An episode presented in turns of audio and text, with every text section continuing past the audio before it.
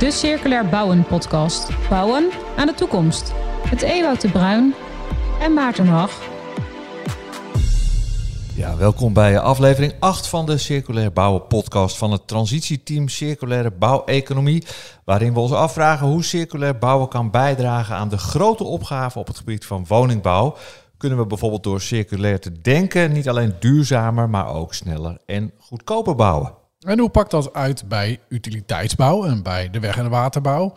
Waar kunnen we CO2-uitstoot verlagen? En hoe verkleinen we de afvalstroom? En hoe verminderen we het gebruik van nieuwe grondstoffen? Kortom, wat is nodig in regelgeving en samenwerking voor een succesvolle transitie naar volledig circulair bouwen? Ja, en in deze podcast eh, onderzoeken we de kansen, de uitdagingen, de nieuwste ontwikkelingen. En dat doen we met deskundigen en doeners. Bij ons aan tafel Mariette Rutte, aanjager van vernieuwing in de bouwsector en auteur van zes boeken over veranderingen in de bouw. En ook eh, Vincent Gruis, hoogleraar Housing Management aan de TU Delft en voorzitter van het transitieteam Circulaire Bouweconomie. Welkom allebei weer in deze uitzending. Mariette, jij uh, je, je bent blij dat je hier weer eventjes onder de ik mensen bent. Ik heb er zin in hoor. Ja, je, je, je, je zit ah, joh, ik, heb, ik ben wekenlang alleen maar subsidieaanvragen aan het lezen. Dus ik heb alleen maar kleine lettertjes gezien.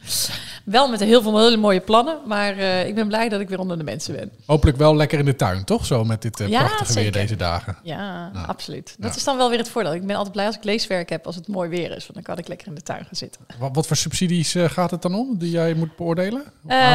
nou ja, onder andere de, de MOI, de missiegedreven innovatie voor de gebouwde omgeving. en warmte. Uh, en uh, stikstof hebben we gehad. Dus uh, het, het een volgt het ander op. De plusjes komen er nog tussendoor. Dus het is druk in subsidieland. Ja, nou zijn subsidies natuurlijk een mooi instrument om positieve en goede en mooie dingen te stimuleren. Maar geldt het ook voor fiscale vergoeding? Daarover uh, uh, gaan we het hebben in deze aflevering. Ja, want kan je nou door uh, aan fiscale knoppen te draaien, een beetje lastenverlichting hier, lastenverzwaring daar, kun je daar nou het circulair bouwen mee bevorderen? Hoe pakt dat uit voor circulaire bouwers? En maakt het dan nog uit of je industrieel bouwt, de nadruk legt op biobased of juist alles losmaakbaar doet? Daarover gaan we onder andere in gesprek met Cecile van Oppen van advies- en onderzoeksbureau Copper 8, die onderzoek gedaan heeft naar vergroening in de bouw. En we gaan op bezoek bij Blue City in Rotterdam. Jij was daar, uh, Ewout. En daar uh, maakt Jan Jongert van architectencollectief Superuse zich hard voor een vergroening van ons belastingssysteem. Ja, en onze vaste columnist Jan-Willem van de Groep... die duwde zijn dwarsvermeding in een groene envelop door de brievenbus. En die envelop die maken wij straks ook open. Ik ben nu al benieuwd. Uh, Mariette, even uh, aftrappen. Fiscale vergroening. Ben, jij, een gelovige? Is dat, is dat de, de oplossing? De sleutel op weg naar circulariteit? Nou, ik denk wel dat het een element is. Ik bedoel, met alleen uh, fiscale maatregelen ga je het niet redden. Maar ik, uh, ik ben wel voorstander van dat er een eerlijkere prijs geldt voor uh, producten. En dat dus de milieu-impact van producten, dat dat meegerekend wordt in de prijs. Ja, dat mensen het ook gaan zien van hoe vervuilend of belastend dingen zijn. Nou ja, dat ze het gaan zien en dat ze dus ook meer betalen als er ook meer milieubelasting in een product zit. Nou, dat bedoel je dan in de breedte, niet alleen in de bouw? Ja, Nee, dat zou ik in de breedte. Dus hè, een vleestax, nou daar is het een en ander om te doen geweest onlangs. Mm -hmm. uh, ja, daar zou ik dus voorstander van zijn. Want het, de impact, milieu-impact is groot. Nou, uh, wil niet zeggen dat iedereen morgen moet stoppen met vlees eten. Maar het is wel terecht dat er dan ook extra kosten bij zitten. Nou, want een van de grootste uitdagingen waar we voor staan en waar we met circulair bouwen ook uh, aan willen bijdragen, is minder CO2-uitstoot. Vincent, hoe zie jij dat? Is dat zo'n vleestax of dan toegepast op de bouw een, een CO2-tax of, of andere taxen? Ja. Ja, ik vind er zeker wat, uh, wat voor te zeggen. We hebben in de vorige podcast ook gehad over uh, de methode die we in de bouw hanteren. Over de, om de milieueffecten te bepalen. de milieukostenindicator. He, dus dat is in feite al een financiële vertaling van, uh, van wat wij aan uh, milieuschade veroorzaken. Dat is eigenlijk een beetje de, de, de tegenhanger van de MPG, maar dan voor de. de ja, dat, nee, dat is uh, in feite dezelfde methodiek. Ja. Ja. de, milieu, de, de, de milieuschade, de milieueffecten worden eigenlijk vertaald in euro's. Alleen die prijs, die betaal je niet. Hè. Dat wordt niet vertaald in een prijs die je vervolgens ja, extra moet betalen voor producten in de bouw, bouwwerken, die heel veel milieuschade veroorzaken.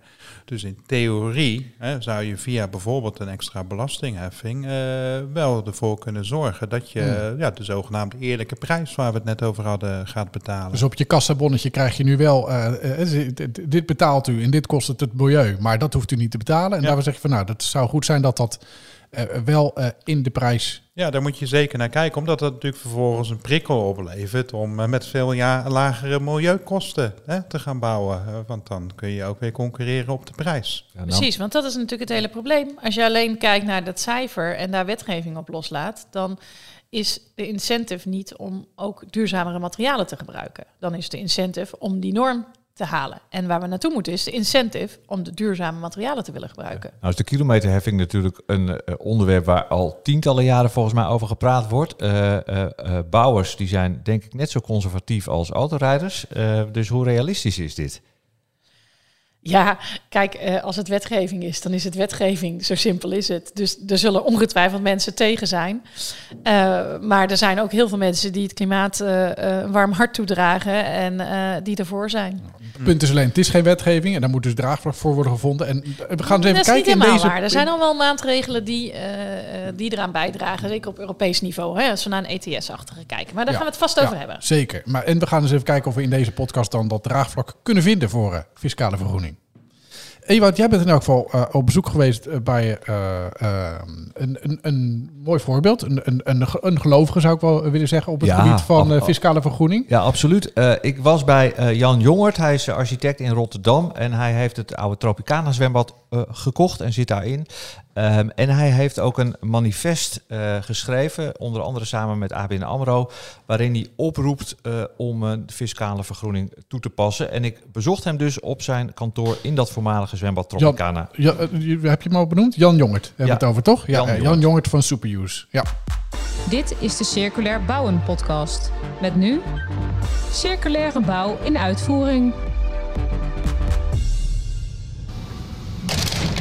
De deur gaat dicht. brandveilige deuren die we hier in het gebouw gebruiken. Absurde situatie eigenlijk. Een school die eh, in Rotterdam gebouwd is, waarbij nadat die voor twee derde opgebouwd was, bleek dat de constructie te verkeerd was doorgerekend. En toen was het goedkoper om hem af te breken en weer een helemaal nieuw schoolgebouw te ontwerpen dan om hem eh, te herstellen. En dat materiaal dat eh, hebben wij dus eh, gekocht en daar bouwen wij Blue City ook mee. En Blue City, we lopen er nu. Jan Jongert, architect in Rotterdam. Blue City, de plek waar we nu zijn, dat is de kelder van het Tropicana zwembad.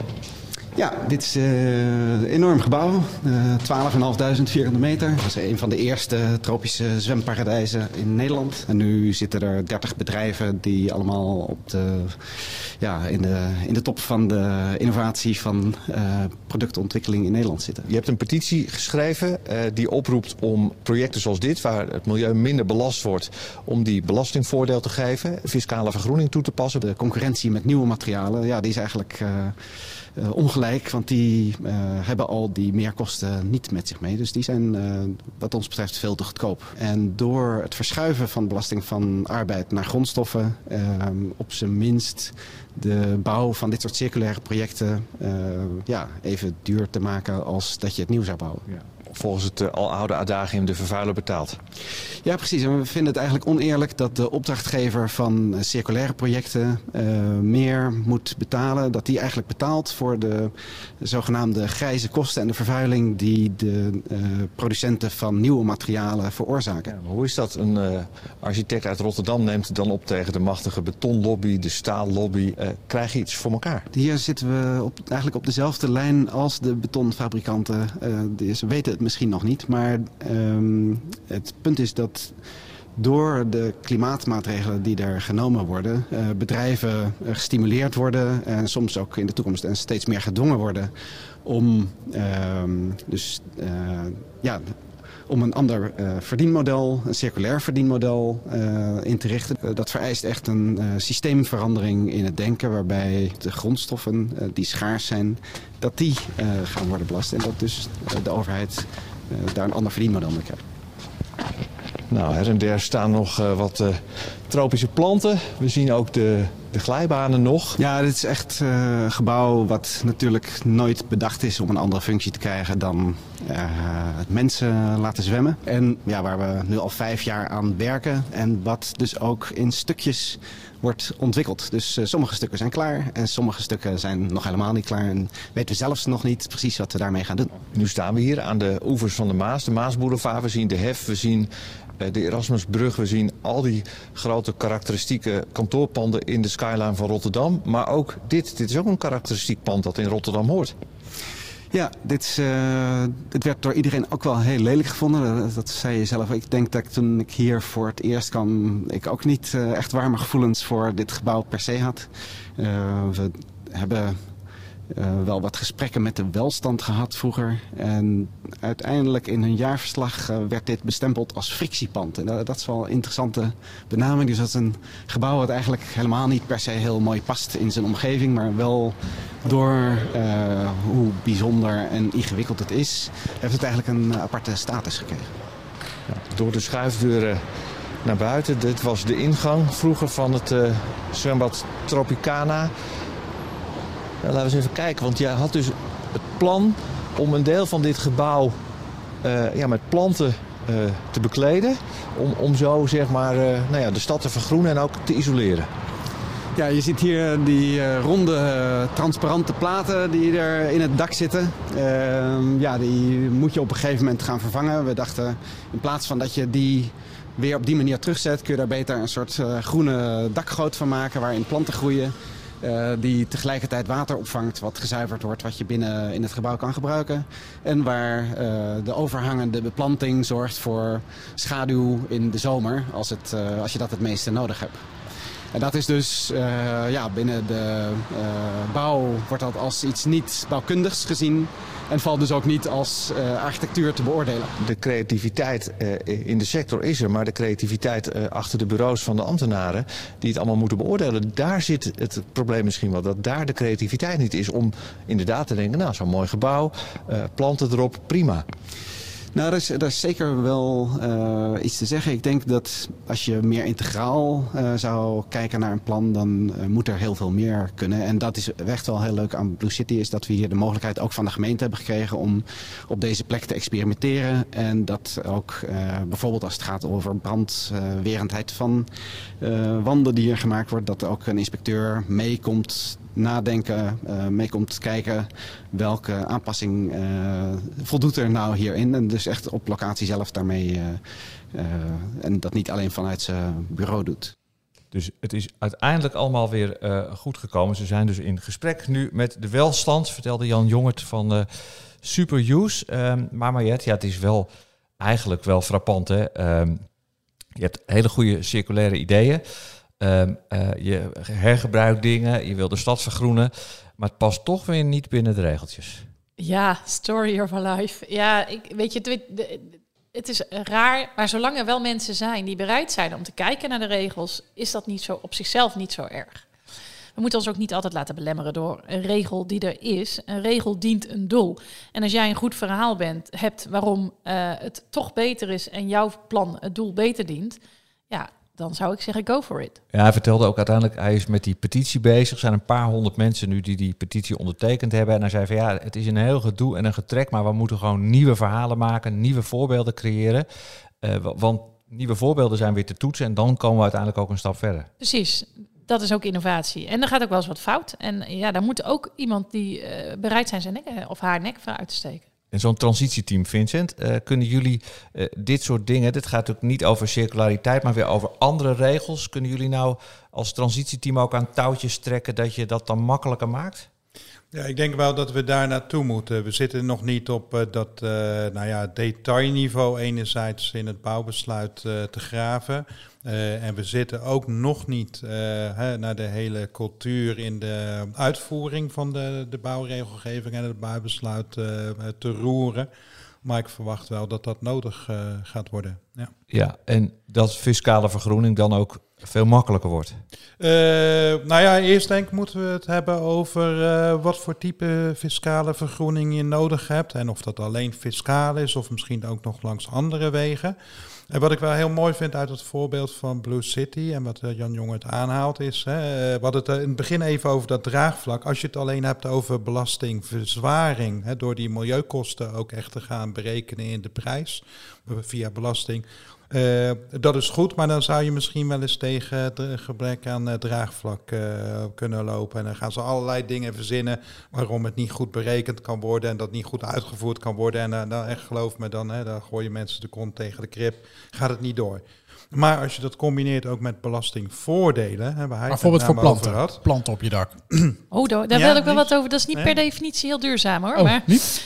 Ja, nou, maar even los, even los, van, de, van de maatregelen. Als je het combineert ook met gerichte belastingvoordelen en verlaging, waarbij je ook weer positieve prikkels geeft om uh, uh, milieuvriendelijk te handelen. Ja, wie weet dat je dan eerder ook tot, uh, tot draagvlak komt in een brede sector. Maar van de andere kant vind ik ook dat we eens op moeten houden met overal draagvlak voor willen halen. Want er zijn gewoon met partijen die gaan er gewoon echt geen draagvlak voor geven. Als jij tot de milieuvervuilende industrie behoort dan kun je wel nee, voordelen aan anderen. Dat zijn we helemaal eens. Hè. Kijk, zo'n transitie die gaat gewoon bij bepaalde partijen op een gegeven moment pijn doen als ze dingen blijven doen zoals ze nu doen. Ja. Hè? En, en dus ze hebben daar zelf ook nog een keuze in om zelf ook te veranderen. Dus dan moet je vanuit die doelstelling uiteindelijk niet uh, je te door laten leiden. Maar je moet ook uh, rekening houden met de realiteit van hoe dingen werken. En dus als er dingen voorgesteld worden door, uh, door bijvoorbeeld beleidsmakers, die echt heel veel weerstand oproepen in Nederland. En of je dat nou fijn vindt of niet, dan weet je gewoon, kun je voorspellen, dan gaat het in Nederland niet altijd door. En uh, ja, dan bereiken we niet wat we willen bereiken. Ja. Jongens, het, het, begint natuurlijk ook, hè, ik kwam daar binnen en we gingen door een deur, was het begin van de reportage. Ja, een deur uit een school en ze hadden heel veel spullen van dat schoolgebouw opgekocht. Daar begint het natuurlijk al. Van een school is niet helemaal goed berekend, niet goed geconstrueerd. En het is dan kennelijk gewoon goedkoper om alles maar af te breken, weg te gooien en helemaal opnieuw te beginnen, dan dat je het probleem oplost. Precies, en dat is dus al absurd dat dat dus goedkoper is. Hmm. En, en, en zit hem dat dan uh, uh, in, in belasting? uh, een maatregelen. Zit, zit daar dan de knop om daar iets aan te doen? Of, of zit dat ergens anders? Nou ja, laten we het zo zeggen. Uh, het kan er in ieder geval toe bijdragen. Uiteindelijk heb je nog steeds de wil van iemand nodig die zegt van ja jongens, belachelijk, wij gaan dit niet afbreken. En uh, de maatschappelijke opinie kan er natuurlijk ook een rol bij spelen. Dat echt ook mensen het gewoon veroordelen als we zo met onze aarde om, omgaan. En dat lijkt me ook een terechte voordeel, want het is onze uh, aarde. Althans, ja, die aarde is van zichzelf, maar we, leven er allemaal op. Um, dus het, het deel fiscaal kan daar in ieder geval toe bijdragen door dingen die vervuilend zijn, ja, wel extra te belasten en dingen die groen zijn, dus extra te stimuleren. Wat lastig is natuurlijk als je aan fiscale knoppen wil gaan draaien, dat je ook te maken krijgt met de Belastingdienst. En dat is nu net ook weer niet per se de club die uh, zo bekend staat als een uh, hele goede, solide uh, uitvoerder van allerlei toeslagen, ik noem maar iets. Ja, maar of nou, ik, ik bedoel, de, dat er dingen mis zijn bij de Belastingdienst, dat, dat, weten we allemaal. Maar om nou te zeggen van ja, we gaan de Belastingdienst buiten spel zetten, want uh, ze werken niet goed, dat lijkt me niet helemaal. Uh... Nee, dat is ook niet, niet wat ik zeg. Maar, maar daarom zeg ik een beetje te zoeken van, is, is, is het nou echt, uh, is dat nu het gouden ei? Moet je daar nu zoeken? Gaat, Fis, fiscale nee. knoppen of, of, of zijn er ook... En zo, de discussie gaat niet over de Belastingdienst. De Belastingdienst is uiteindelijk een uitvoeringsorgaan. Dit gaat echt over beleid. Hè? Wat voor soort belasting wil je heffen? En met welk doel doe je dat? Ja. ja, en dan gaat het ook, denk ik, Vincent, heel erg over. Hè, er zijn hè, mensen zoals Jan Jongert die het vanuit hun diepste ziel gewoon doen. Er zijn mensen die het misschien wel willen, maar een soort setje nodig hebben. En die mensen, die ga je dan misschien bereiken met belastingmaatregelen. Nee, ja, en nee, nee, nee, nee, nee. Ik, zei, ik zou het juist niet op de pilots uh, gieten en op de mooie voorbeelden. Hè. Ik bedoel, Tropicana is een heel mooi voorbeeld. Het is leuk dat ook die, een lelijk voorbeeld het, Ja, nou ja, dat, dat, nee, maar dat is precies, verschillen, dat, dat, is precies wat het interessante eraan is. Hè. Want uh, een belangrijk aspect voor bijvoorbeeld circulariteit en duurzaamheid in bredere zin is dierbaarheid. En het interessante aan, uh, aan een gebouw als Tropicane is dat het dierbaarheid heeft vanuit de historie. Hè. Ik heb er zelf ook gezwommen. En daardoor hebben Rotterdammers bijvoorbeeld en in de omgeving ook echt wel een band met het gebouw. Het gebouw is toch lelijk, maar door die nieuwe toepassing en juist ook door dat experimentele karakter hè, naar de nieuwe duurzaamheid toewerken, krijgt het weer opnieuw dierbaarheid. Wordt het een frictiepand? Een frictiepand. Een prachtige ja. term, die, die kende ik dus, ook nog niet. Ja. Waarschijnlijk ook gewoon geïntroduceerd om... eh, nee, ik weet niet hoor. Misschien is het een hele bekende bestaande term. Maar Ja. ik kan me ook voorstellen dat je hem gewoon introduceert om iets... eh, eh, een regel waar je het eerder over had. Hè, een regel die misschien iets niet toestaat... om daar toch omheen te breien en te denken van... nou, hoe kunnen we het wel Nou, mogelijk de, maken? de En creativiteit die we willen, hè, die we zoeken. Dus frictiepand. Ik, eh, ik vind het mooi. Ja. Laten we eens even verder in de, die fiscale vergroening duiken. Copper, eh Copper Aid heeft daar onderzoek naar gedaan. Het onderzoeksbureau Cecile van Oppen is van dat bureau. Eh, en het rapport heet Hoe reken je het rond? Eh ze hebben dus onderzocht of die lastenverschuiving, waar we het nu ook heel voor hebben, of dat nou kan helpen bij die transitie naar de circulaire bouw. En ik vroeg eh, als eerste aan Cecile, leg nou nog eens even heel kort uit wat je nou bedoelt met fiscale vergroening. In de basis eh, komt het neer op dat op dit moment milieubelasting eigenlijk eh, niet wordt doorgevoerd. Eh, terwijl we wel allemaal weten dat veel activiteiten die wij ondernemen, vliegen, rijden, maar ook producten die we kopen, dat die wel degelijk gepaard gaan met een milieu-impact. Maar daar betalen wij niet voor. En aan de andere kant is het zo dat wij op dit moment arbeid best hoog belasten. En in een circulaire economie komt arbeid weer heel erg terug, vakmanschap komt heel erg terug. Eh, maar dan is het ook heel belangrijk dat die arbeid ook betaalbaar is. eh, om bijvoorbeeld eh, reparaties eh, te kunnen eh, veroorloven. En dat dat dan aantrekkelijker is dan een nieuw product. Ja, maar ja, Ce- Cecile die legt hier de nadruk heel erg op eh, reparaties. Ehm, maar is fiscale vergoeding wat jij betreft ook de oplossing voor, of, of, een belangrijke oplossing bij nieuwbouw eh, toepassingen? Nou, voor nieuwbouw is hij wel een stuk makkelijker te organiseren, denk ik. En ehm, sowieso wat ik, wat ik bij fiscale vergroeningen heb, is dat ik vind dat we dat idealiter niet in Nederland gaan regelen, maar dat we dat idealiter in eh, Europa, of nog liever zelfs wereldwijd, eh, gaan regelen. Eh, want we kunnen in Nederland, zeker als je bijvoorbeeld materialen zwaarder gaat belasten, ja, eh, je rijdt even de grens over en je koopt daar je materialen in, of je bestelt het online eh, net in België over de grens en je laat het bezorgen en hebben we alleen nog maar meer CO2-uitstoot eh, voor de extra bezorgkosten daarvan. Dus idealiter regelen we dat in Europa. En daar ligt dus ook al wel het een en ander in Europa aan regelgeving op dit gebied. Ja, dat is ook meegenomen in dat onderzoek. En op basis van de eerste uitkomsten is fiscale vergroening een hele goede methode, zegt eh, Van Oppen. Het is echt een, een eerste vingeroefening in de praktijk om te kijken van hè, wat eh, gebeurt er nou op het moment dat je zo'n fiscale vergoeding doorvoert en ook hoe radicaal moet je daar dan in zijn voordat het effect heeft. Maar wat wij nu hebben gedaan is dat we eigenlijk vier projecten hebben gepakt.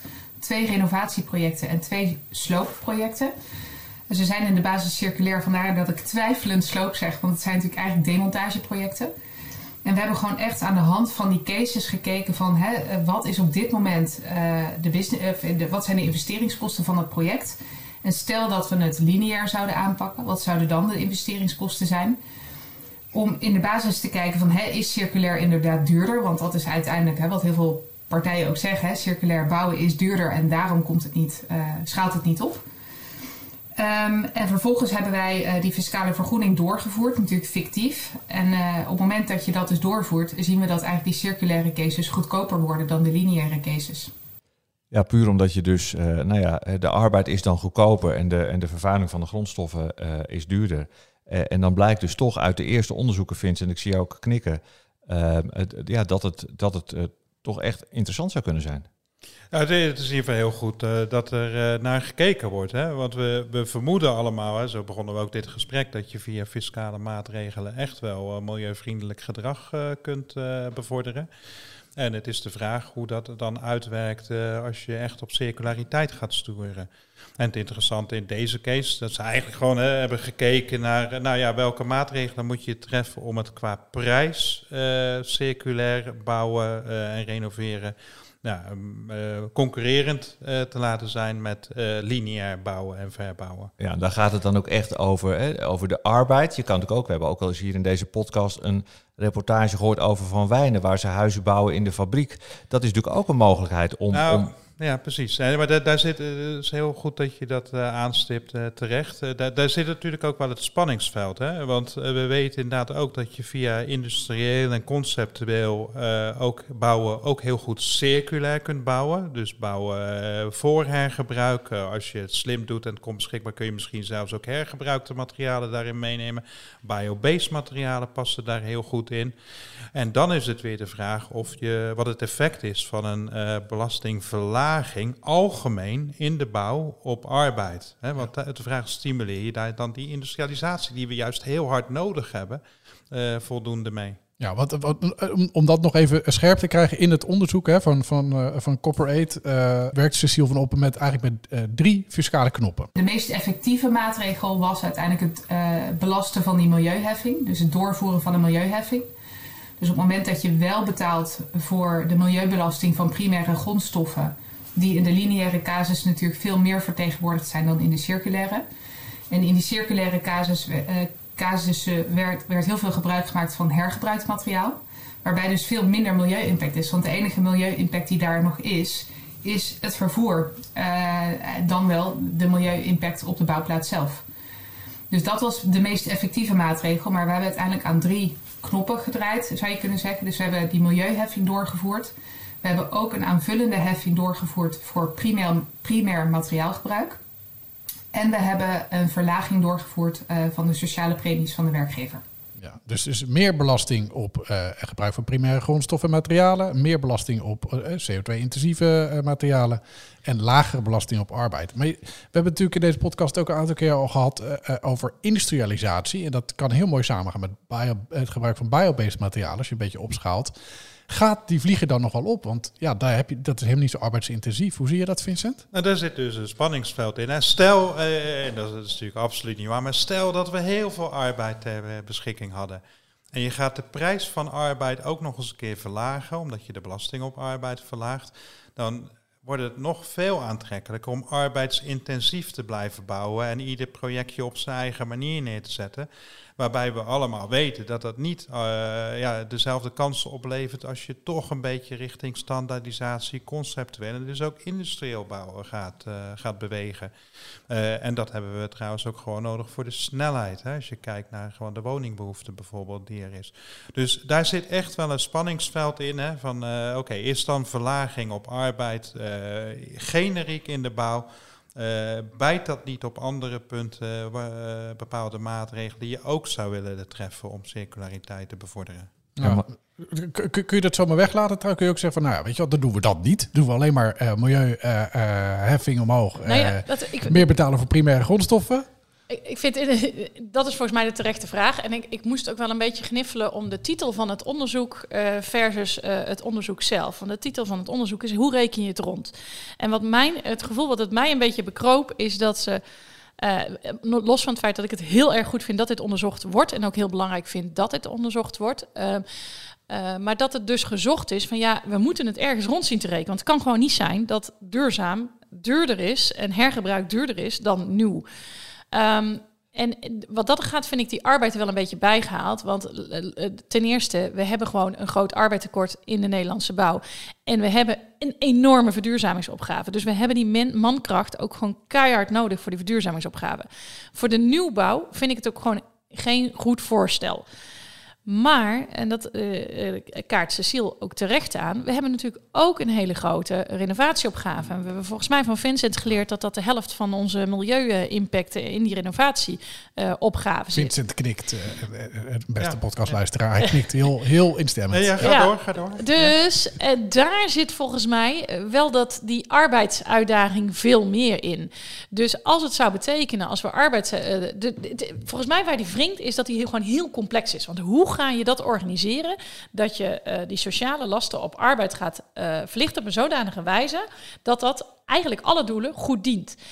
En dat is een hele lastige. Ja, nou dat hebben we natuurlijk ook voorgelegd aan uh, Cecile. Hè, want uh, de vraag was, ja, circulair uh, demonteren van gebouwen... dat heeft veel meer arbeidsuren dan traditioneel slopen. En toch zegt zij, dat mag echt gewoon geen belemmering zijn. Ik ben me heel erg van bewust dat het EIB heeft berekend... dat er een tekort aan bouwvakkers is in Nederland...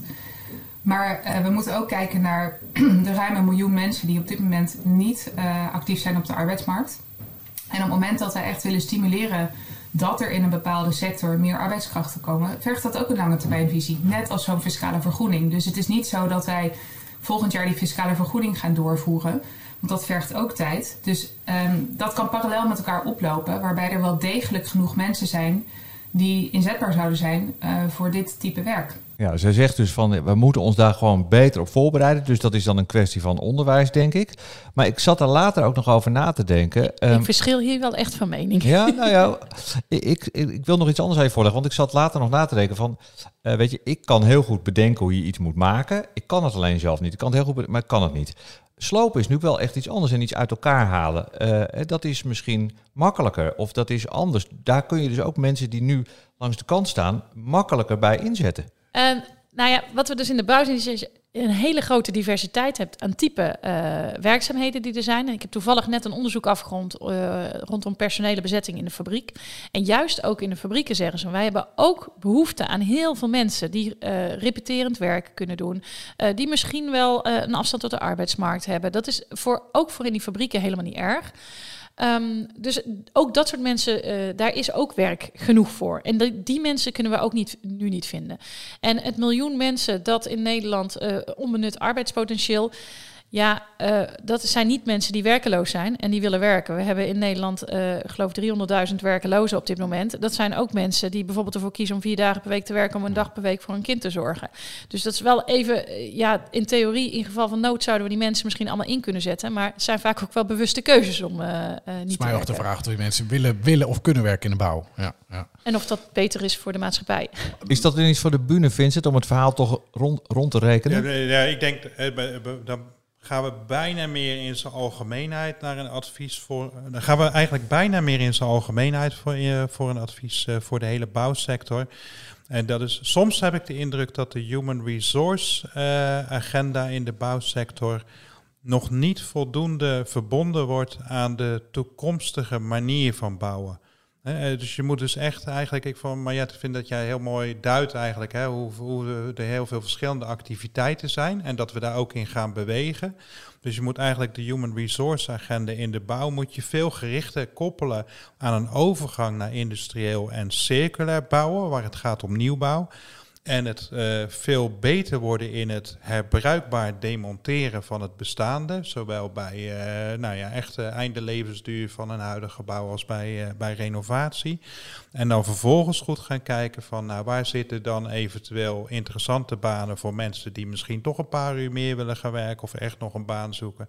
Ja, en waar is het gewoon in, Nederland nu niet te regelen? Ja, dan moet je misschien ook nog meer out of the box gaan denken. Hè? In ieder geval out of the Nederlandse ja, kijk, wereldwijd is er maar, arbeidspotentieel genoeg. En ik denk dat we het wel met Cecile eens zijn. Dat het onwijs zonde is als je zegt... Uh, uh, ja, we gaan iets niet demonteren en fatsoenlijk uit elkaar halen... omdat uh, we er geen arbeid voor hebben. Dus maar zou, zou, het, zou het dan een optie zijn om te zeggen van... alleen voor circulair slopen geven we korting op, de, op, je, op je loonbelasting?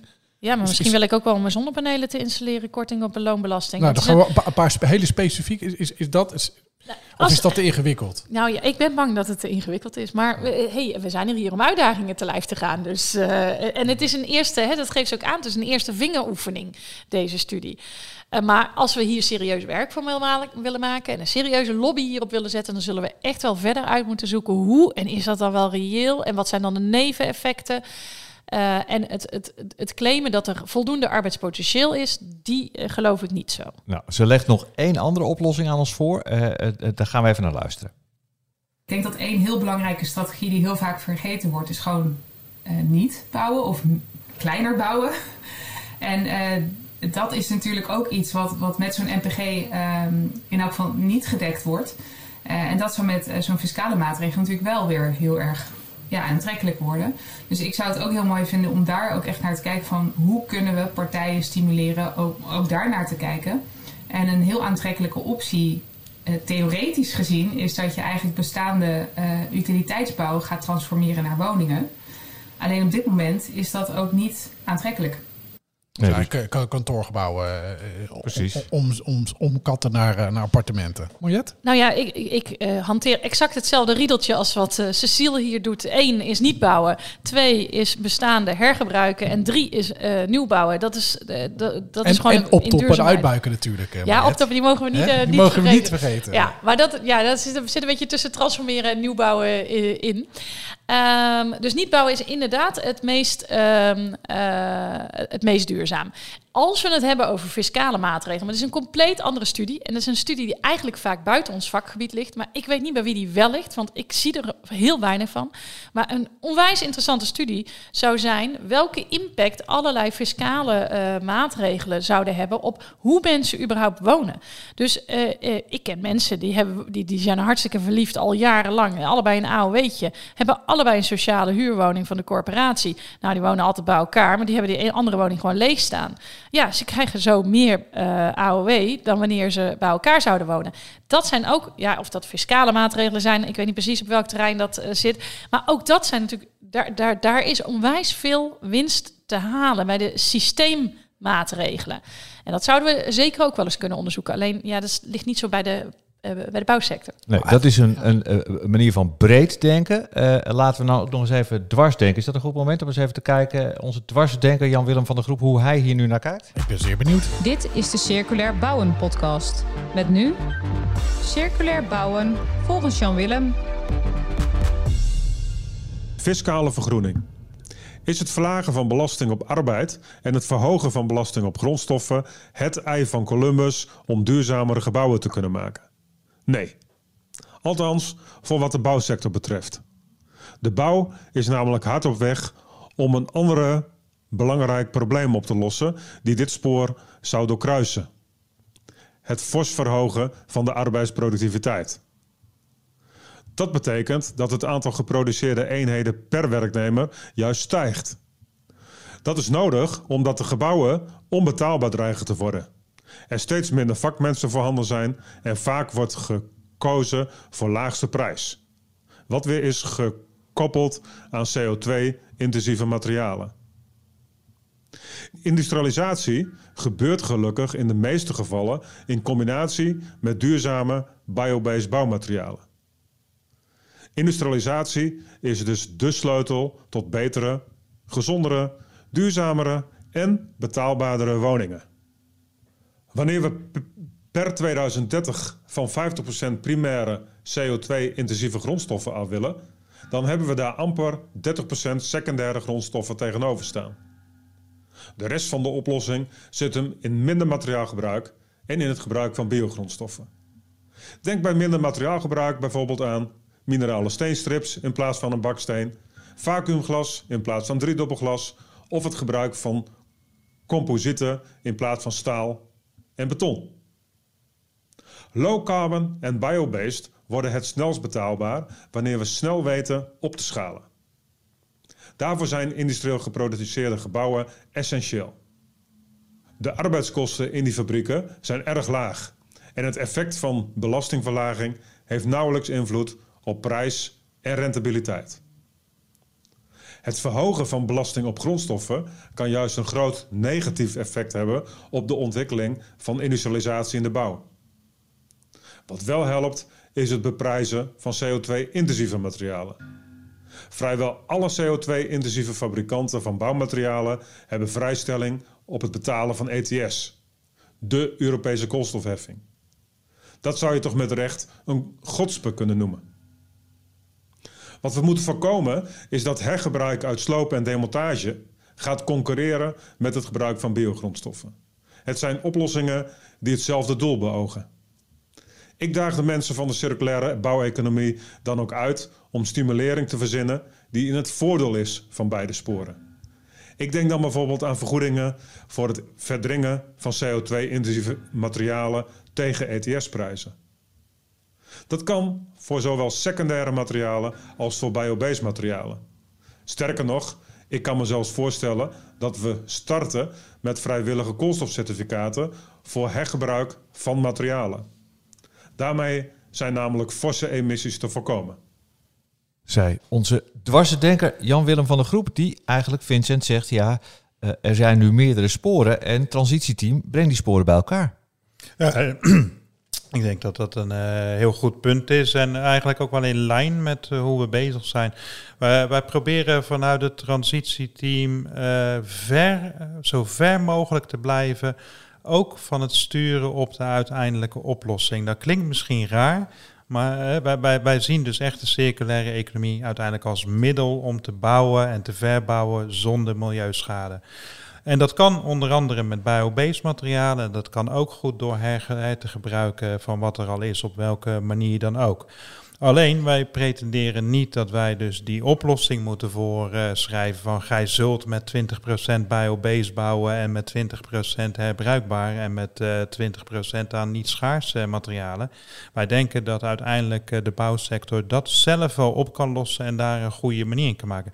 Maar het level playing field, wat uh, Jan-Willem ook aanstipt, is daarbij dus wel heel belangrijk. Hè? Dat biobased en hergebruik en al die andere varianten op een gelijkwaardige manier behandeld worden in ons belastingstelsel, in onze aanbestedingsvormen, in onze rekenmethode, hoe we kijken naar milieuprestaties, et cetera. Ja, en hij zegt nog één ander uh, interessant ding van ja, fiscale vergroening, dat is de dood in de pot voor de industrialisatie.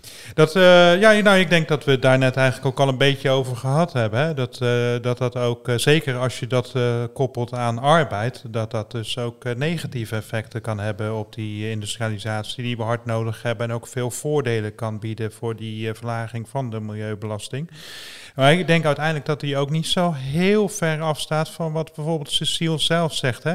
Laten we dat wel even vasthouden. Cecile zegt zelf ook uiteindelijk is de, de, het meeste effect is te verwachten van via de belasting bijvoorbeeld het creëren van een eerlijke prijs waarbij je dus ook betaalt voor de negatieve milieueffecten. Nou, ja, en wat eh, Jan Willem daar hier aan toevoegt, hij heeft het er niet zo heel expliciet over, maar mensen die hem kennen weten dat hij daar een groot voorstander van is. Um, is eigenlijk waar jij het eerder ook over had, het beloningsaspect. Als we de, de zogenaamde hè, de CCS, de carbon storage, als we die in materialen zouden meenemen als een soort van beloning, kijk, dan komt biobased al snel nog financieel beter uit. Ik, ik denk dat hij vriendelijk probeert te, te, te, blijven in deze column. Maar hij zegt inderdaad, heeft het over vergoedingen voor het verdringen van uh, eh, CO2-intensieve materialen. Ja. ja. ja. En, maar hoe zou dat eruit? Is dat ook een fiscale maatregel die je kan nemen dan? Kan dat nou ja, passen in, in fiscale uh, vergroening? Ja, ik, ik, dit, volgens mij is het geen fiscale maatregel. Uh, maar uh, de, de overheid heeft gewoon heel veel geld beschikbaar gesteld om carbon storage voor elkaar te krijgen. En op het moment dat je met biobased materialen werkt, kun je in ieder geval voor gedurende de levensduur van dat gebouw kun je die CO2 opslaan in die gebouwen. Dus dat, dat draagt wel degelijk positief bij. En als je dat ook gaat vergelden, ja, dan wordt het een stuk uh, goedkoper. Kijk, als je kijkt naar, uh, pak even een woning als voorbeeld. Je pakt een traditioneel gebouwde woning, je pakt een duurzaam gebouwde woning, of een biobased gebouwde woning. Nou, traditioneel gebouwde woning, ik doe het even heel natte vinger, ongeveer 25 ton CO2. Een duurzame woning slaat 25 ton CO2 op. Ja, uh, ik geloof zelfs 40 ton CO2. Maar goed, hij stoot ook nog wel iets uit. Als je veel biobased materialen gebruikt, denk ik dat zal wel veel ja, schelen. Ja, precies. Dus dat verschil is gewoon 50 ton CO2. Nou, als je dat gaat beprijzen, ik geloof dat de prijs op 90 euro uh, op het uh, moment staat. Nou ja, zal dan wel naar 100 euro gaan. Dan heb je het gewoon over 5000 euro, wat dat dus al gewoon waard is. Ja, waar we nu niks mee doen, we berekenen het alleen. Ja, deels, ook niet alles, want biogene opslag wordt nog niet meegenomen in de berekeningen. Dus dat is eigenlijk een doorontwikkeling van je MPG-MKI-stelsel. Nou, dat is ook iets waar aan gewerkt wordt. Dus dat is één, eh, één route om daar nog te lopen. Uh, en de andere, ja, dan berekenen we hem dus inderdaad niet. En dan zeggen we, ja, je hebt cijfer X of je hebt cijfer Y. We waren natuurlijk van plan om de, deze podcast een beetje te kijken van... is er nou uh, een beetje draagvlak voor fiscale vergoeding als, ja, als belangrijke route op weg naar, naar circulariteit ik voel hem nog niet. Ik, ik nou, zie product, een product ja, wel, absoluut. Nee, maar dat komt omdat wij vooral over bepaalde vormen heel precies, kritisch zijn. ja, maar precies. We, maar, als, als verhaal voel ik hem wel. Hè. Dus ik, we zijn, dus allerlei voorbeelden. Dus, dus, het, het, het, geloof is er wel. Maar als je concreet wordt... We waren het, dat komt omdat we het gewoon heel snel eens waren. Daarom lijkt het zo alsof we het, uh, alsof we het geen goed idee vinden. Maar we, waren, we zijn het allemaal, Jan Willem, Cecile, uh, ik, we zeggen allemaal van nou, een eerlijke prijs, bijvoorbeeld via belasting, voor uh, materialen en productiemethoden die veel milieuschade veroorzaken, zou een heel goed idee zijn. En daarnaast is het ook goed om na te denken of je voordelen kunt bieden aan materialen en bouwwijzen die juist heel milieuvriendelijk zijn. En, en, en, en, dat we nog niet precies weten hoe je dat moet uitvoeren, hè, ja, dat is in detail. Waar de kanttekeningen bij worden gezet is om dat via de belasting op arbeid uh, te regelen. En ook, dat vind ik een mooi punt wat, uh, wat Jan Willem toevoegt, is ook nog wel een vraagteken of je belasting op primaire grondstoffen Ja, moet gaan invoeren. De boer een hoop duurder van en hij zegt dat dat, eh, dat werkt industri- industrialisatie tegen Ja, en eigenlijk. het is ook. De, ik vraag me vooral af wat, de toegevoegde waarde is. Hè? Als je de milieukant al gaat, eh, gaat belasten, dan waarom zou je dan nog eh, primaire materiaalgebruik extra gaan belasten? Eh, want waar ging het uiteindelijk om? Hè, om die milieubelasting. Als je zegt van ja, maar we willen ook eh, voorkomen dat de schaarste te groot wordt aan eh, eh, het gebruik eh, van die primaire materialen, grondstoffen uitputten. Dan van ja, de vraag is of de economie daar zelf niet al zijn werk doet. Hè? Want op een gegeven moment worden ze gewoon te duur als schaars is en je wil het wel blijven gebruiken. Dus ik, ik vraag me daar meer vraagtekens over de toegevoegde waarde. Nou, dat zijn dan vragen die we misschien in een andere aflevering toch nog weer eens kunnen oppakken. Eh, want dit was alweer aflevering 8 van de Circulaire Bouw podcast van het transitieteam Circulaire Bouweconomie. En misschien wordt die vraag, komt die ook nog wel aan de orde eh, op het forum op circulairebouweconomie.nl slash podcast. Want daar vind je ook alle andere afleveringen van deze podcast over eh, bijvoorbeeld fabrieksbouw, industrialisatie, maar ook over bio-based grondstoffen, over materialen, paspoorten, over wat er moet gebeuren om vaker secundaire materialen te gebruiken, et cetera. Ja, we bedanken ook voor deze uitzending weer onze vaste gasten Mariette Rutte, trendwatcher en aanjager van de vernieuwing in de bouw en Vincent Gruis, hoogleraar en voorzitter van het transitieteam Circulaire Bouweconomie. En ook natuurlijk eh, hartelijk dank aan onze vaste columnist Jan-Willem van de Groep, aan Cecile van Oppen van onderzoeks- en adviesbureau Copper 8 en natuurlijk aan Jan Jongert van architectencollectief Superuse in het prachtige, mooie, lelijke gebouw in Rotterdam. Je kunt je abonneren op deze podcast in je favoriete podcast-app. Dan krijg je een seintje bij elke nieuwe aflevering. En blijf je helemaal op de hoogte van de ontwikkelingen op het gebied van circulair bouwen. En heb je deze podcast gewaardeerd? Een positieve review in je podcast-app. Ja, die eh, reviewen wij dan weer heel positief. En eh, vergeet ook niet je podcast even te delen met je netwerk via de sociale media. Dankjewel. Dag.